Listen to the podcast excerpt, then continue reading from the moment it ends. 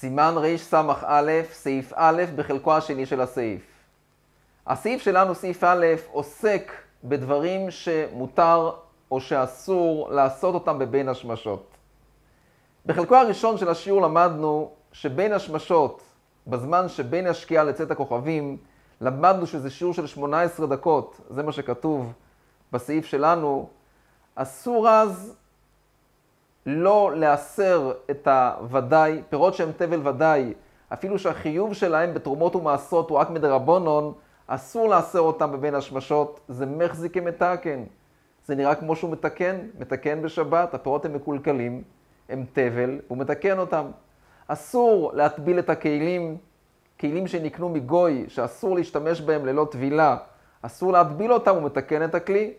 אסור להדליק את הנרות, להדליק את הנרות זה חמור יותר. בשבת הדלקת הנר אסורה מדאורייתא. ואסור לערב עירובי תחומין.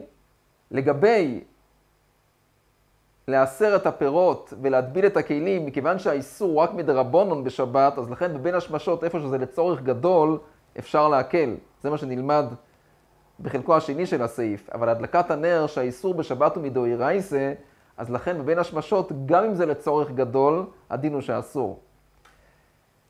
למדנו, את כל זה למדנו בחלקו הראשון של הסעיף, ובחלקו השני של הסעיף נלמד בעזרת השם על דברים שמותרים בבין השמשות. מה הם אותם דברים שמותר לעשות אותם בבין השמשות? נקרא בפנים. אבל, מאסרין את הדמאי. למה מותר לאסר את הדמאי בבין השמשות? המשתבור מסביר שדמאי זה פירות שניקחים מעם הארץ. רוב עמי הארץ מאסרים מהם. חז"ל חששו ואמרו שאף על פי שרוב עמי הארצות מאסרים מהם, אתה לוקח מעם הארץ תאסר שוב. אבל מכיוון שרוב עמי הארצות מאסרים מהם, אז לכן אין כאן תיקון גמור. כי באופן עקרוני הפרי מותר. אז לכן בבין השמשות לא גזרו על זה חז"ל. ומותר לאסר את הדמאי בבין השמשות. דבר אחד. דבר שני. תומנים את החמין. למדנו לעיל בסימן רנ"ז שאסור להטמין בשבת בדבר שאינו מוסיף הבל. בדבר שמוסיף הבל אסור גם מבעוד יום, אז ודאי שלא בזה עוסקים כאן. גם מבעוד יום, גם ביום שישי, בבוקר, אסור להטמין בדבר שמוסיף הבל שישאר כך במשך השבת. אבל בדבר שאין מוסיף הבל, מערב שבת מותר, בשבת אסור. מה הדין בבין השמשות? מותר להטמין בבין השמשות את הגדירה בדבר שאינו מוסיף הבל או אסור. כתוב שמותר, למה? מה הסיבה שחז"ל אסור להטמין בשבת בדבר שאינו מוסיף הבל? גזירה שמא ימצא גדירתו צוננת ויבוא להרתיח אותה כדי להטמין. מה זה הטמנה באינו מוסיף הבל?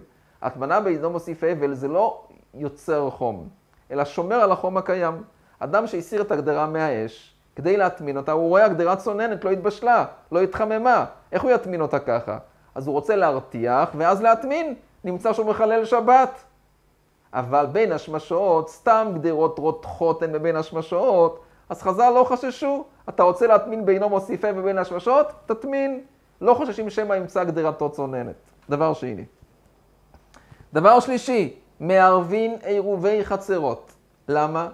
כי רובי חצרות לא מערבים. הביאור הלוכה אומר, דכל עירובי חצרות הוא בכלל מצווה. דמצווה לחזור אחר עירובי חצרות. אז צורך מצווה, לא גזרו בין השמשות. דבר רביעי, מותר לומר לאינו יהודי בין השמשות, להדליק נר לצורך שבת. וכן לומר לו לעשות כל מלאכה, שהוא לצורך מצווה, או שהוא טרוד ונחפז עליה. בין השמשות מותר לומר לגוי שיעשה מלאכה לצורך מצווה או לצורך גדול. מותר בבין השמשות. זה הקלו בבין השמשות. מותר אמירה לעקום. בשבת עצמה אסור. אסור לומר לעקום שיעשה איסור, שיעשה דבר שאסור לישראל מדאורייתא לצורך מצווה. אבל בין השמשות מותר.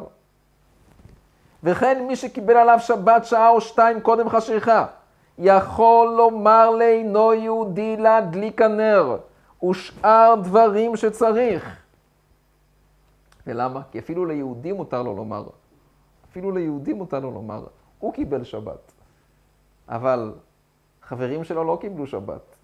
אז מה, אז מותר לו להגיד ליהודי לעשות מלאכה, אז לגוי אסור לו להגיד לעשות מלאכה, מותר? המשתבר אלו מביא ומביא טעם, אפילו שלא במקום מצווה. דכיוון שעוד היום גדול, בוודאי יש מקומות שעדיין לא קיבלו עליהם שבת ועושים בעצמם מלאכה.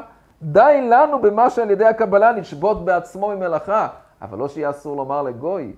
אז לכן מי שקיבל על עצמו שבת, מותר לו לומר לגוי שיעשה מלאכה.